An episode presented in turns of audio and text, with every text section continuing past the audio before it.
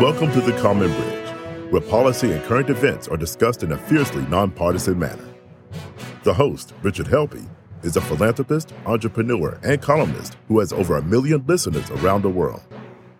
His podcast and YouTube show draws guests and audiences across the political spectrum.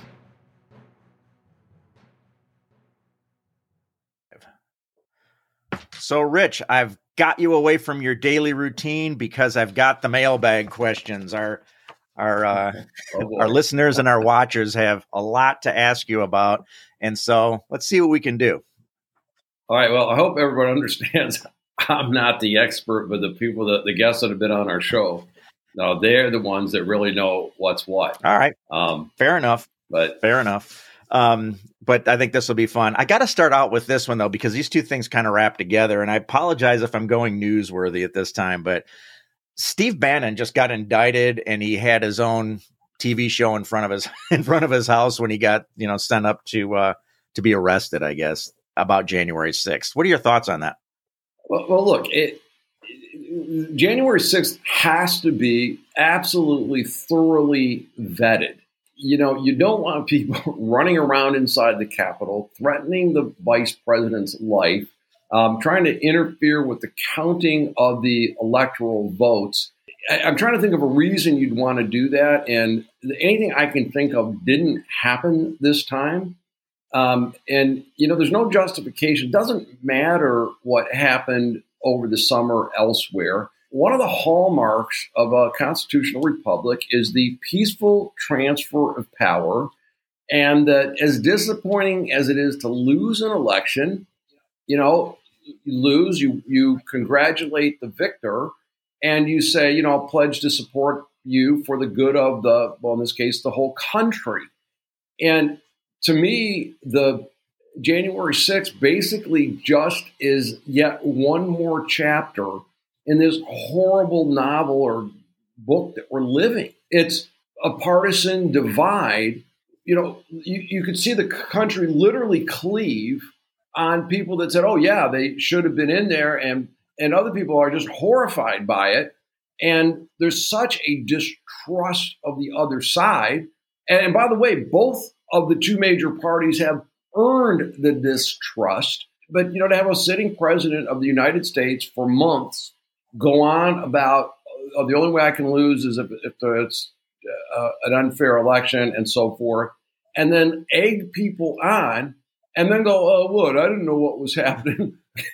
it's just not a believable story.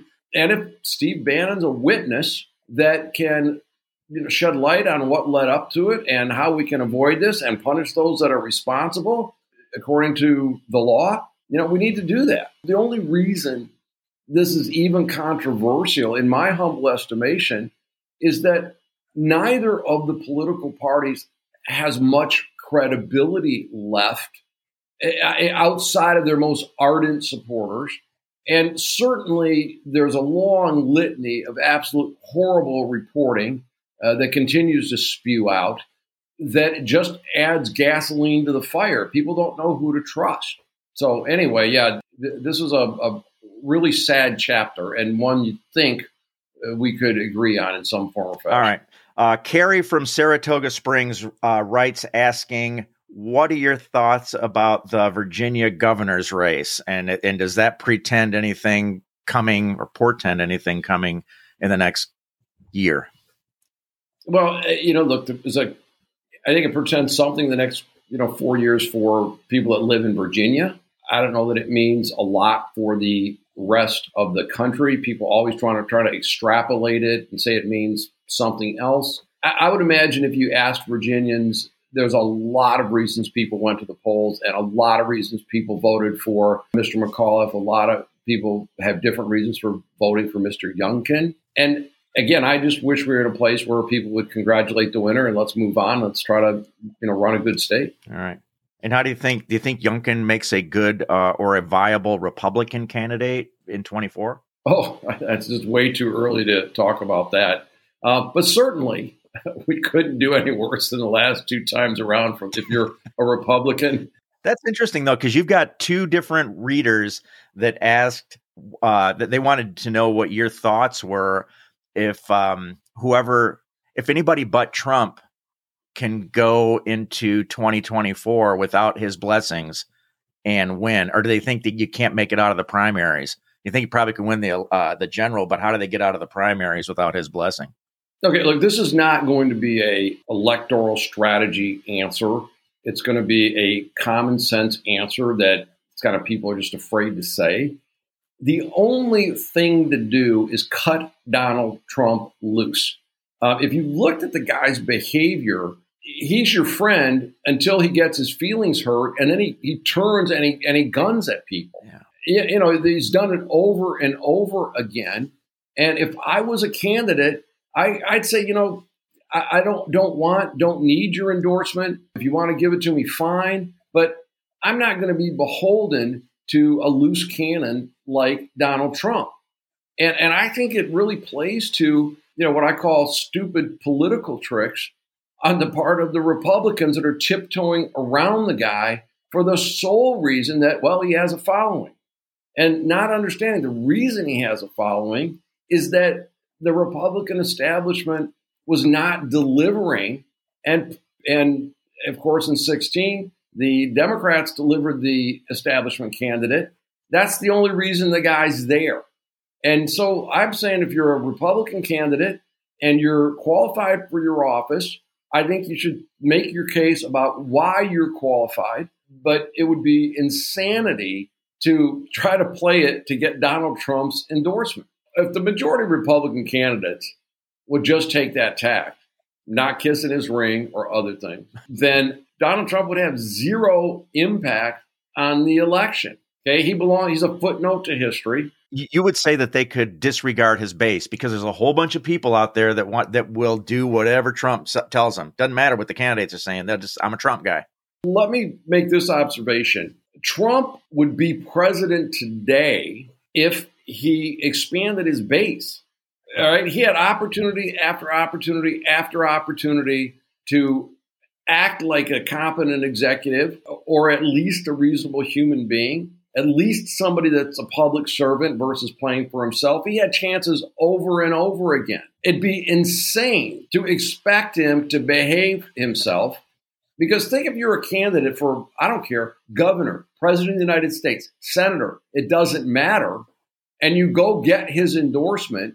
Number one, you've just handed the other side a great attack surface, which is you know fairly effective uh, hey, that's just the next Trump. You don't want more Trump. And also, at any second, on a whim, he could pull the support, and now you've got nothing. You've got worse than nothing. I would encourage Republicans have some backbone for once, and like just try to govern. Yeah, no, that, that, that, appears that's what that's what it appears Christie is doing right now. I know he's got a book coming out, but he has hit the he's hit the uh, the interview trails this week and he seems to be the first one to separate himself from Trump or try to. So we'll see how that goes, right?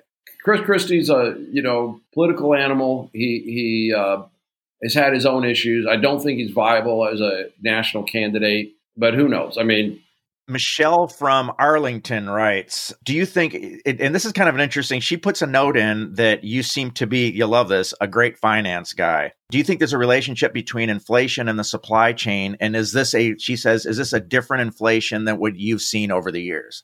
Uh, okay, so first of all, I, I have had some experience and I've had a long business career and I've seen a lot. But I'd also encourage everybody to, you know, read good economic reports, study the data, and you know, actually you can watch the finance channels. There's a lot of entertainment on there, and they they wrap in uh, some politics, but ultimately it has to come down to numbers. I think this is a different inflation than what we've seen in the past because it is a liquidity fueled inflation coupled with an absolute train wreck in the supply chain, no pun intended, by the way, on the, on the train wreck. If you remember early on in the pandemic, one of the first guests we went out and got was Bill Michaels, mm-hmm. who is a worldwide respected expert on supply chain. And, you know, the theory was, hey, something bad's going to happen. You can't take all these trucks off the road and not let people go into warehouses to work, put ships into dock without there being issues downstream. So look where we're at today. We can't get goods to market. All right, that's a that's a fact. Mm-hmm. If there was a, 60 Minutes actually did a, a, pretty nice piece on trying to call out some of the piece parts in, in, in the supply chain. So that means now that all this liquidity that's out there, those dollars are chasing the, the remaining available goods. Everybody remembers our Econ 101 class. The definition of inflation is too many dollars chasing too few goods. Okay, so what happens in that in classic economics? Well, the price gets raised. So the value of all that extra stimulus starts to come down. And then what happens? Eventually, people go, you know what? If it's a non essential purchase, right? you know, I'm out. I'm not going to buy. Now demand sinks. Now prices sink. And now we'll have the opposite challenge of deflation. So, I mean, we're in for a very, very wild ride here. I'd also encourage people to keep an eye on what individual companies are doing. Are they adding staff? Are they cutting staff? Three great examples uh, this past week where GE, Toshiba, and Johnson and Johnson effectively broke themselves up. You remember the 80s and the corporate raiders that the Raiders decided that these businesses were worth a lot more in pieces than they were together. And so if you think about what those three companies, GE, Toshiba, and J&J have done, they're getting ahead of the curve. They're going to we're going to we're going to get broken up by somebody. Let's do it to ourselves and have individual businesses. So it's going to we're in for a very challenging economy. I would encourage people if you have a job, keep it. Uh, it live below your means and be alert. It's it's going to be a wild ride coming up. And if just one cap on this, in the event that the supply chain disruption prices people out of the market and demand drops, the tool of cutting interest rates is gone. Okay. And the tool of raising interest rates to halt the inflation uh, is is not going to have the same effect uh, that it had back in the 80s. Rich, and this one's from me. Uh, when do you think this starts affecting uh, the the the S and P? Because it seems that hasn't taken a dive yet. Is that a, um, a lagging indicator, or is it when does that happen? If this is all coming to bear, economic history has piles of people. Um, on the dust heap that trying to predict the movements of the stock market. Okay. So there's no such thing as a successful market timer.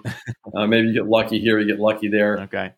But right now, the stock market's very frothy. The multiple, I think, is at t- trading at a 25x versus a historical 17x, and the it's it's not sustainable. It's kind of a game of chicken right now. Mm. A, a lot of uh, I don't, I don't want to say lemming-like behavior, but more like sheep-like behavior.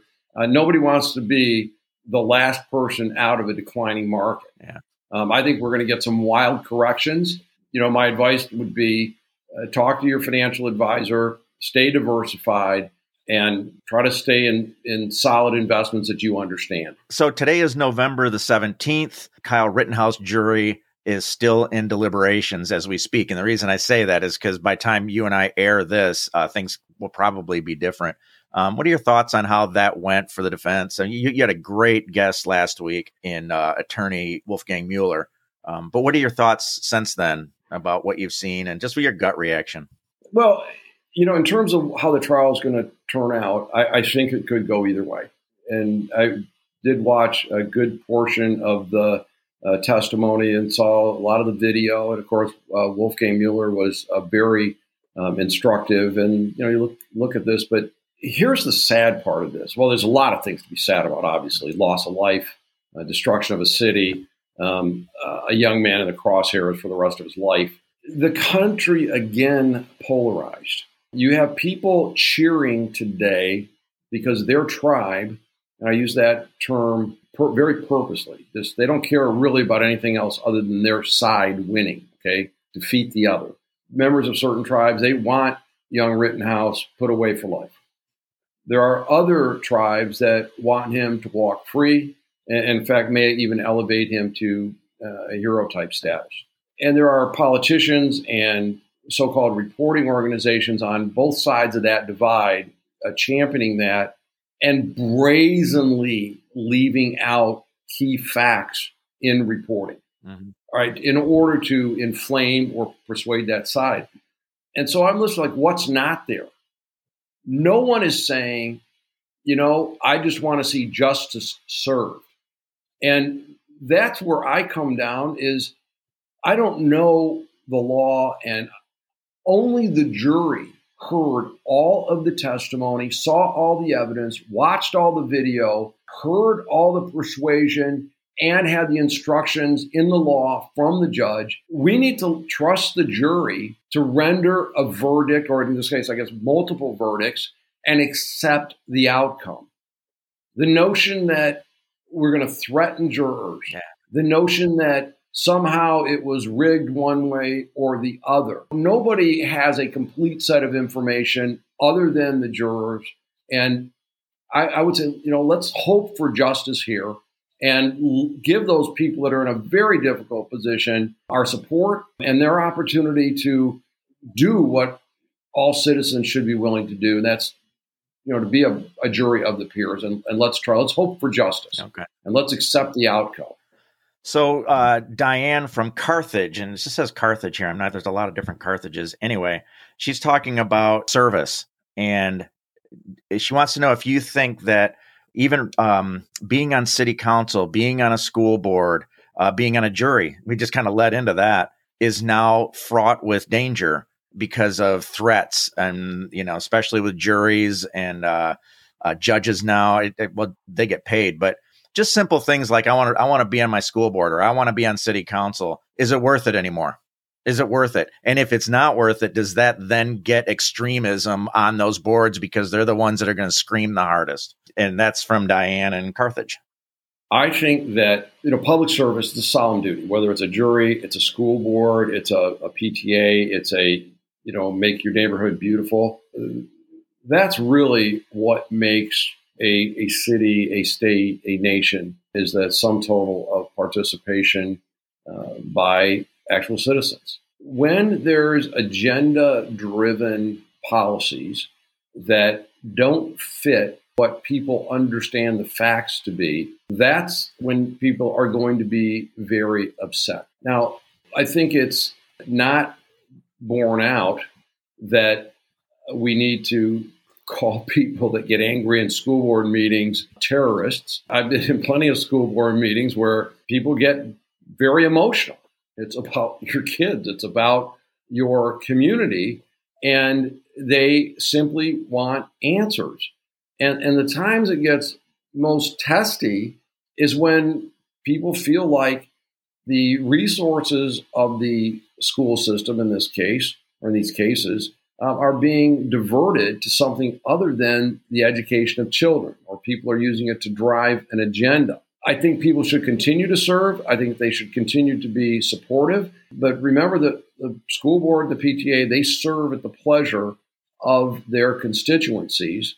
And again, most people just want to get their kids educated in the best way so they can have reading comprehension, do computation, and be able to communicate and have familiarity with the technologies of the day. Now, they also have to have a sense of history and a sense of who the country is. And this is where we have the most controversy that history is always being examined. There's always different angles. You know, take, for example, the Kennedy assassination, right? People are still writing about what really happened and what did Jim Garrison do, and so forth. Just kind of as a sidebar, think if the Kennedy assassination had happened today. We had, we had this one little piece of eight millimeter film, right?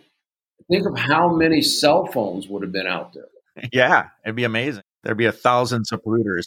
yeah, it, it, it would have been. But anyway, history is always being examined, and I think we should continue to examine our history, and we should face up to things we've done well, things we haven't done well, and try to move forward. To me, the key to move forward, though, is not you did X to my ancestors, so now we're going to do this to your heirs. That's insane. It's okay, how do we move forward together? We're all here together at this point. What should we be doing? Mm-hmm. And I don't want to jump off into some of these extreme cases If my daughter or granddaughter was assaulted by anybody and the school board didn't acknowledge it, yeah, they'd have a problem with me. Hmm. And that's not right wing, that's not left wing, that's not partisan. That is your job as a school board is to make sure that the children have a safe place to go to school. Period. Right. There's a thought out there though, and, and let's let's move away from school boards because she's asking out uh, a lot of different, you know, just service in general. But there's a thought out there that smart community people and you know good-minded successful business people who you would want to have on these decision-making councils whether it's, it's city council or pta or school board are going to shy away from serving and in that vacuum will be the people who scream the loudest and, and that could go right or left i think that's nonpartisan remember that if it's not in your community the filter that you're getting is coming from a reporting organization that is designed to inflame you, is designed to feed your partisanship one way or the other. Yeah.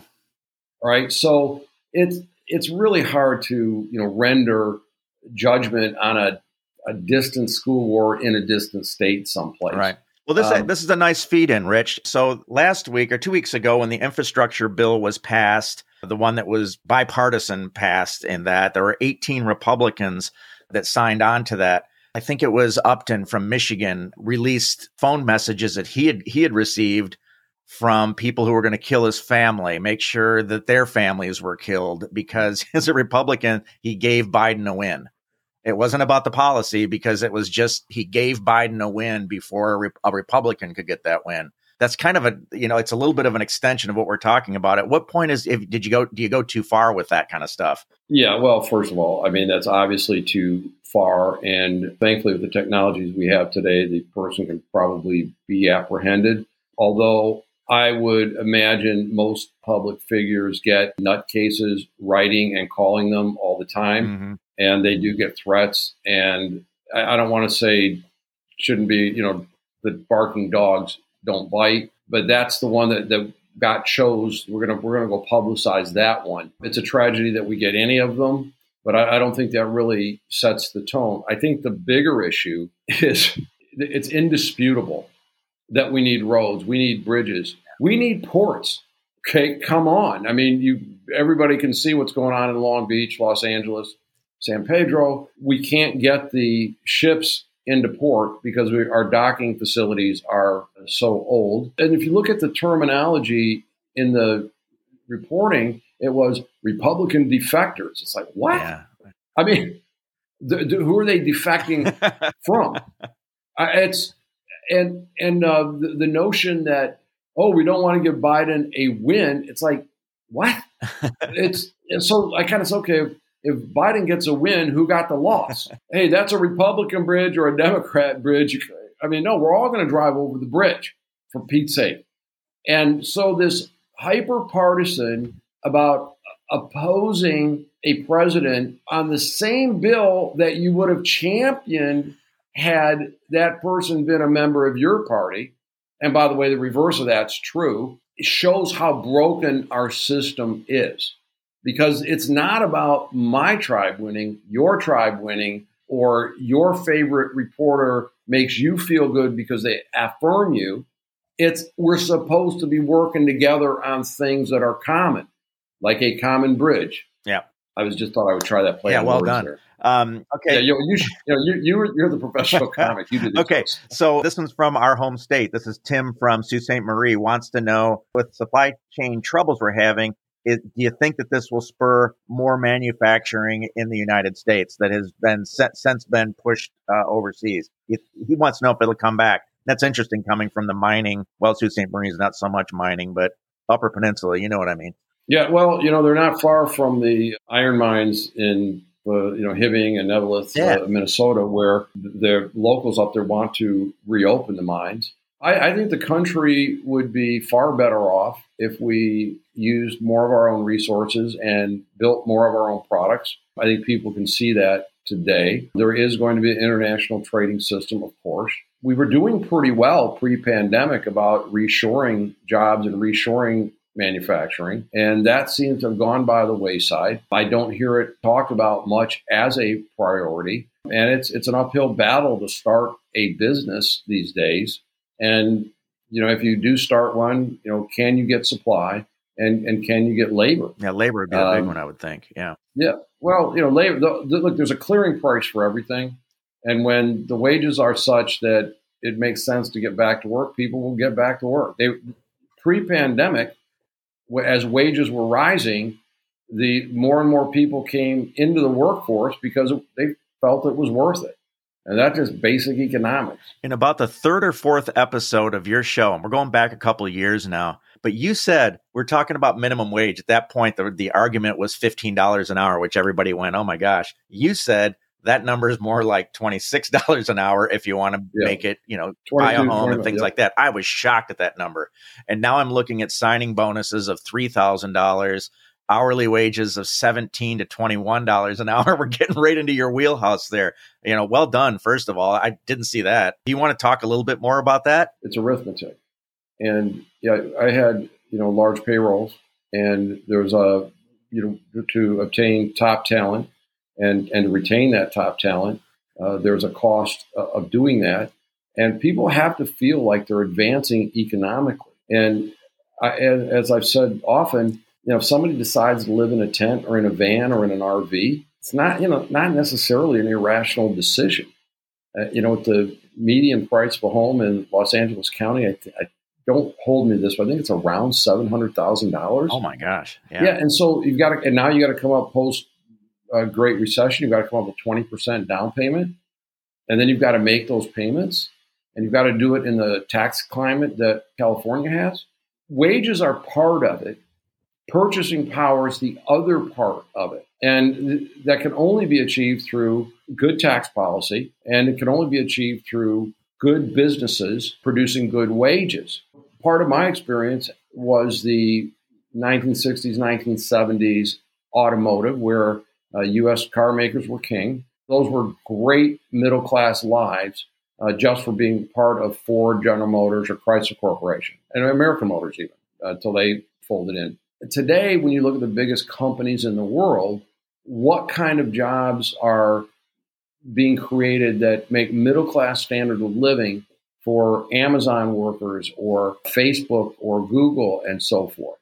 And we've all heard the stories about the you know, Google employees that can't afford to live in the communities that they that they go to work in. We have work to do on the wage front. We have work to do on the spending power, and there's a role in there for government. And I, and I wish they would get going on the antitrust measures that the, the big players uh, definitely need applied to them. Now, Amazon, Google, Microsoft, Apple, uh, certainly Facebook, Twitter. These are platforms that have tremendous amount of control and a tremendous amount of information, and they're subject to being controlled. They they need to be broken into multiple companies. Period. And early in your business. I don't know. Would that be a win for Biden? Yeah. or, you know, Republicans get off, get off your butt and support this. Yeah. You asked about you know wins for presidents. If you go back to 1994, uh, Bill Clinton and Newt Gingrich collaborated on the you know 10 items in the contract with America. Clinton was a smart politician, figured out which way the political winds were blowing, and decided to work with Newt Gingrich. And Newt Gingrich did care that he gave a quote win to President Clinton. They got work done. Yeah. Okay. Now you can have your views on whether it was good policy or not, but they were doing what government's supposed to do. Yeah. And now here we are, not that many years later, we finally, at long last, get an infrastructure bill through, and people are going, well, uh, that was horrible because it was a win for Biden. Just shut up. All but you 18 Republicans, there's a saying, STFU. Okay, figure it out. All right, so I'm going to pull a club out of your golf bag to finish it up. Finish this up. Is there anything that we didn't talk about today that you think we should have? well, you know something, Brian. I look at uh, big items, right? And one of the things I think that's a real threat to the republic and a threat to people's peace of mind is to be constantly evaluated by their ancestral heritage. You check the box. According to 23andMe, I'm an indigenous person, and I those are facts. If you follow University of Maryland just said, well, they're going to have uh, admission policies to promote people of color, but Asians, you don't count. We're, we're making you white. I'm going, well, okay, that's an interesting cut on that because I'm thinking, all right, what minority group, you know, in this century were interred in caps? Hmm, that would have been the Japanese, right? right, right. And and and all you know, remember the uh, at the beginning of the pandemic, the anti-Asian attacks, right? Yeah. But now, hey, you know what? Your but your grade points are too good, so yeah, you're not going to be a minority anymore. Yet at the same time, the mayor of Boston, Ms. Wu, is heralded as the first person of color, first woman of color to be the mayor of Boston. Yeah. Now, if she had applied to Harvard or the University of Maryland, she's not a person, but as mayor, she is. Like, can we all just be human beings for a bit? Um, all right. And I, I, could do this all day long, Brian. I mean, I, I this is uh, um, th- this is where we have to get off this notion of you are what your ancestral heritage is. I think it's really interesting. I think it makes us a great country. You know what I what little I understand about genetics. You know, strong traits come out. You get beautiful people because of our mixing and and such. And and I think it's really it's a false dichotomy that we're being driven into: team red, team blue, and listen to this, listen to that. Epithets are, oh, they listen to that news. Okay, what? But it's the only way to get the whole picture is you got to listen to both of them. That's right. And P.S. Do it before seven o'clock at night because it gets crazy after that. um, it's all entertainment at that point. All right. I'm sorry. What was the, oh, the question? Was there anything else we need to talk about? I just want to thank my listeners and viewers. Thank you for indulging me this uh, solo shot. We are going to have guests coming up uh, to talk about the, the media model of the country today. We're going to talk about the mental health crisis we're going to talk more about COVID and vaccines and all the unknowns and new things that we're discovering and treatments. And again, that's another thing that's been weirdly divided over political lines. It's a new virus, right? Coronavirus. It's new, and treatments are new, and we're discovering what works, what doesn't work, and we're gathering that information. But we have people that want to shut out things that don't fit their narrative. Yeah it's okay to say, you know what, we did the best we could based on the information we had at the time. Turned out not to be the case. Yeah. Okay, this right. is not that hard.